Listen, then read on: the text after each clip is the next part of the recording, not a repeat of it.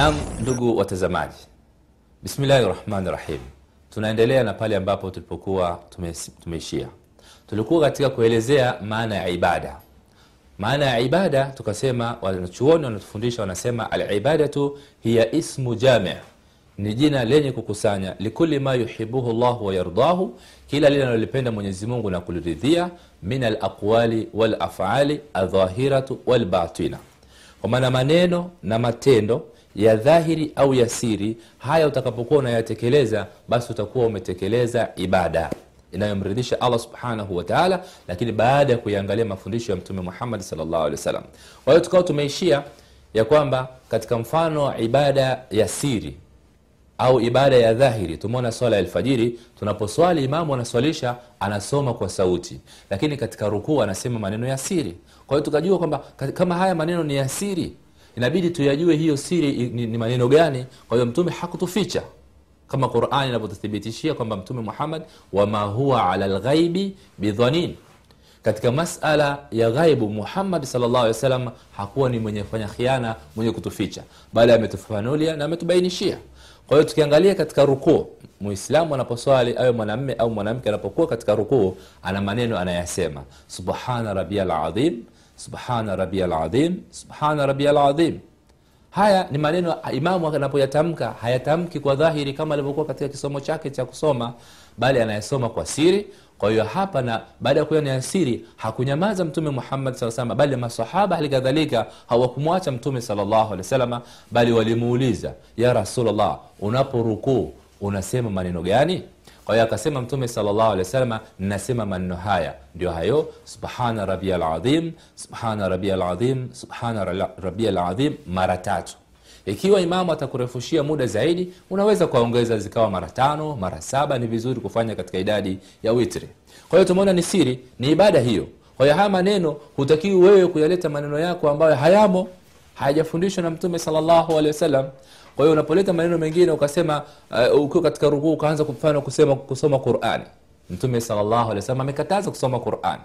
Kwa hiyo ni kuonyesha kwamba lazima tumwangalie Mtume Muhammad katika hapa sehemu ya siri amefanya ibada gani, na sisi tuchukue yale yale ambayo ameyasema Mtume Muhammad sallallahu alaihi wasallam na kuwafundisha maswahaba zake. Kwa hiyo hiyo ni ibada ya siri au ni maneno ya siri. Kuna matendo ya siri Ndugu mtazamaji, utaona ya kwamba kuna matendo ya siri, mfano tendo la saumu. Kufunga saumu ni ibada ya siri. Kwa hiyo unapokuwa umefunga hute, hu, si vizuri kumdhihirishia mtu, kila mtu akakuona wewe umefunga, tofauti na ibada ya swala. Ibada ya swala ni ya dhahiri. Kwa hiyo tunawaona wanaoswali, tunajiona wenyewe wanakuja msikitini wanavyoswali, lakini mtu akiwa amefunga ni tendo, ni saumu, ile ni ibada kwa hiyo ameifundisha Mtume salllahu alehi wasallam. Kwa hiyo mtu anafunga, ukimwangalia ukimtazama, huwezi kuona katika alama yoyote akakwambia bwana, mimi e, nimekula mchana leo. Utamwamini tu kwa sababu ni ibada yake ndani ya siri. Kwa hiyo hapa inakuwa ni nini? Ni ibada ya siri, lakini vile vile ameifundisha Mtume Muhammad salllahu alehi wasalama kwamba ni ibada ya siri na si vizuri kuidhihirishia ila panapobidi. Almuhimu, nimejaribu kugusia maana ya ibada kabla tujaingia katika maana ya kuiangalia tauhid nini, katika maana au katika kuingia katika kitabu chetu. Kwa hiyo tumeangalia maana ya tauhid, huwa ifradullah fil ibada, maana yake ni kumpekesha Allah katika ibada. Wama hiya alibada, alibadatu hiya ismu jami' likuli ma yuhibbuhu Allah wa yardahu min alaqwali wal af'ali adh-dhahiratu wal batina. Kwa hiyo hapo tutakuwa tumeangalia kwa muktasari maana ya tauhidi. Sasa labda kwa kuendelea maana ya tauhidi, hili ni somo ambalo katika miongoni mwa masomo ya Mtume Muhammad sallallahu alaihi ameyafundisha kuwafundisha masahaba zake, na ni somo ambalo ni la kwanza kabisa kwamba jamii ya Kiislamu au watu wanaofikishiwa dawa e, ya Uislamu wakati ambapo wanakuwa bado si Waislamu, inabidi wafundishe somo hili la tauhidi. Somo la tauhidi Mtume sallallahu alaihi wasallam inavyosemekana katika sira na jitu ambayo tumesoma ni kwamba alilitumia kulifundisha masahaba zake au kuwafundisha masahaba zake takriban miaka 13 alipokuwa Maka, na vile vile hakuacha alipokuwa madina bali aliendelea kuwasisitizia na kuwafundisha somo hili la tauhidi wakaweza kuwa ni wamoja wakaweza kumpokesha allah na kumtakasa kutokana na kila sifa mbaya ambazo pengine makafiri na mushirikina walikuwa wameshaziweka katika kupoteza maana ya halisi ya tauhidi. Wakawa wamerejeshwa katika tauhidi wakawa ni wamoja na wakaweza kusimamia dola la kiislamu wakaendelea vizuri na ukawa ni ushindi mkubwa unao unapatikana katika kuzikomboa nchi mbalimbali ambazo zilikuwa katika ukafiri au katika ushirikina kwa hiyo somo la tauhidi mtume sala llah sema ukiangalia kama alivyotufundisha katika eh, arkanu lislam yani nguzo za uislam akasema arkanu lislam khamsa. Nguzo za uislamu ni tano. Ya kwanza kabisa tunasema ni tauhid. Kwa maana alawal mtume akasema nguzo ya kwanza ni nini? Atauhid Kwa au ashhadatu an la ilaha illa llah wa ashhadu anna muhammadan rasulullah. Hiyo ni nguzo ya kwanza ya pili akasema mtume wasalama assala Aka- ya tatu akasema azaka ya nne assaumu tunapoangalia kwa maana ya tauhidi katika nguzo za uislamu tunaona ziko tano. Kwa hiyo nguzo ya kwanza kabisa kama tulivyotangulia kusema kwamba somo la tauhidi inapasa watu kufundishwa kwa mara ya kwanza kabisa.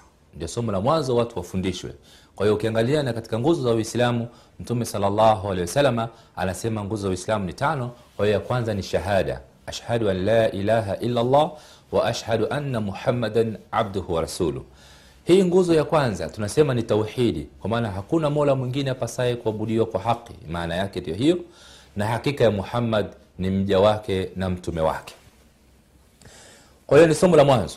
Na vile hali kadhalika mtume wasallam baada ya kuwafundisha masahaba zake tauhidi na kijana wake au mwanafunzi wake mtiifu muadhi bin jabal alipokuwa ameiva mtume muhammadi salllahu alehi wasalama akataka mtume aende yemen aende akafikishe akafikishe uislamu angalia mtume salllahu alehi wasalama alimwambia nini muadhi bin jabal lama baatha nabiyu salllahu alehi wasalama muadha bna jabal ila lyaman wakati mtume wasallam alipotaka kumtuma muadhi mtoto wa jabal kwenda yemen kufikisha uislamu alimwambia hivi falyakun awala ma taduuhum ilaihi jambo la mwanzo kabisa ambalo utakalowafundisha an yuwahidu llaha taala. Wampokeshe allah mtukufu. Kwa maana wasimshirikishe wasimwabudie yeye pamoja na vitu vingine au wasiabudie kingine wakamwacha allah subhanahu wa taala kwa hiyo somo la mwanzo Muadhi anaambiwa wafundishe watu tauhid. An yuwahidu llaha taala.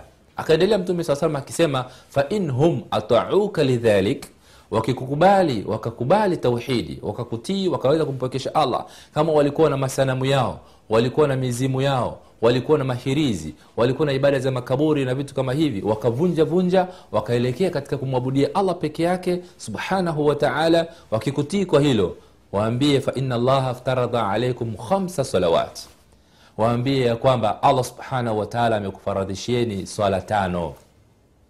Kisha mtume sala tano na ukiangalia nguzo za kiislamu ya kwanza ni, ni, ni, ni, shahada au ashhadu an la ilaha illallah wa anna muhammada rasulullah ya pili assala na hapa katika hadithi ya muadhi bin jabal anapewa, anapewa maelekezo jinsi gani ya kufikisha ujumbe yemen wa mushirikina na makafiri wa kule kwa wakati ule akaambiwa jambo la pili na mtume salllah alih wasallam afikishe assala kwamba wamefaradhishiwa swala tano za lazima kwamba waswali swala ya alfajiri swala ya dhuhuri swala ya alasiri swala ya magharibi na swala ya isha.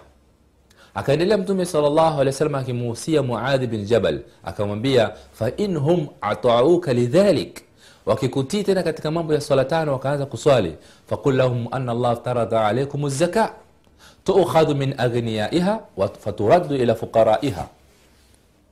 Waambia kwamba allah subhanahu wataala amewalazimisha watoe zaka. Mali ambayo inatolewa inachukuliwa kutoka kwa mafakiri na kupelekwa kwa masikini.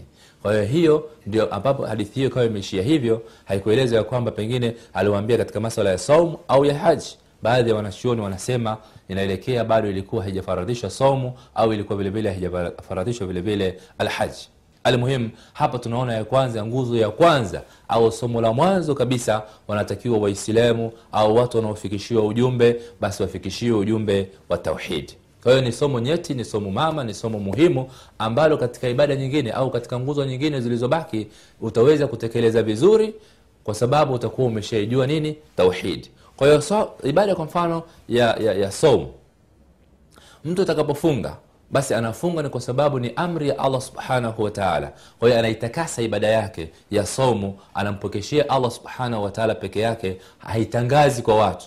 Au itakapokuwa ni mwezi wa ramadhani basi itakuwa ni mwezi wa ramadhani ni kwa umma mzima wanatakiwa wafunge lakini si rahisi kumjua ambaye amefunga na ambaye hakufunga kama tulivyotangulia kusema ni ibada ya siri. Kwa hiyo ukiangalia hapo utaweza kuitekeleza vizuri vipi anakuwa mja kwa kuwa anamwelewa allah subhanahu wataala ibada hii ni yake yeye. Kwa hiyo anakuwa mfano yumo ndani ya chumba chake ana friji lake friji ambalo linafanya kazi mna matunda mna juisi mna vyakula vizuri ndani ya friji yake tena yuko peke yake lakini anaweza akajizuia hasile vile vitu e, pamoja na kiu kali aliyokuwa nayo kwa mfano wakati huo ni mka, wakati wa mchana jua ni kali lakini anaacha kuchukua juisi au akachukua matunda yaliyomo ndani ya friji yake hii akala kwa sababu anajua yeye amefunga na amefunga ibada hii ni kwa ajili ya allah na hapa yuko peke yake kwa hiyo anajua ni allah ndiye anayemuona kwa hiyo hata kama akila atakuwa amemkosea yeye hakuwakosea wanadamu. Anaweza akala akanywa akatoka mbele za watu akafuta mdomo wake vizuri watu tukajua amefunga kumbe ameshiba amekula. Kwa hiyo hatakuwa atakuwa amemdanganya nani? Bali atakuwa ameidanganya nafsi yake. Kwa sababu hii ni ibada ya allah subhanahu wataala kwa hiyo tauhidi inamfanya mtu huyu kuweza kutekeleza ibada hii kwa mfano ya saumu kwa kumwogopa allah subhanahu wataala peke yake anakuwa amefunga kwa ajili yake kwa hiyo hawezi kujiingiza katika yale ambayo yanakuwa yameharamishwa au ambayo yanaweza kuiharibu saumu yake. Vile vile ibada ya haji ibada ya haji au hata naam ibada ya haji. Hawezi mtu akatoka huku akaenda kutekeleza ibada ya haji na, na hali ya kuwa ni gharama ni kubwa. Mfano ukitokea maeneo yetu haya tanzania unakuta ya kwamba gharama ya kwenda mpaka hija ni dola nyingi. Takriban au hii thamani hii anaitenga. Anaacha kutumia eh, dola samahani takriban dola elfu nne na nusu. Anazitenga hizi dola zote hizi anakwenda kwa ajili ya kufanya ibada ya hija ni kwa nini? Ni kwa sababu anam, anamfanyia tauhidi eh, allah subhanahu wataala kwa hiyo anampokesha katika hili ambalo ni la kiibada kwa hiyo anajua linatekeleza kwa ajili ya allah subhanahu wataala kwa hiyo anaacha. Na hata akifika kule anafanya yale ambayo ameamrishwa na allah subhanahu wataala haendi katika kufanya masala ya kishirikina mfano akachukua udongo au akachukua vipande vipande vya vitambaa katika msikiti mtukufu wa maka kwa ajili ya kuja kufanyia masala ambayo ni ya kishirikina pengine. Kwa hiyo anakwenda mtu anakwenda hali ya kuwa anajua ni tauhidi anatekeleza mafundisho ya mtume muhammadi salllahu alehi wasalama kwa maana hiyo anakuwa ameingia katika somo la tauhidi vizuri anatekeleza ibada yake na biidhnillah inakuwa ni yenye kukubalika. Inshallah takiwa hivi sasa tufunge au tumalize kipindi chetu kwa leo na inshallah tutakutana tena kwa mara nyingine. Allah tuwafikishe na hapo ndipo tutakapoanza kipindi chetu au kuangalia kitabu chetu kwa undani. Inshallah assalamu alaikum warahmatullahi wabarakatuh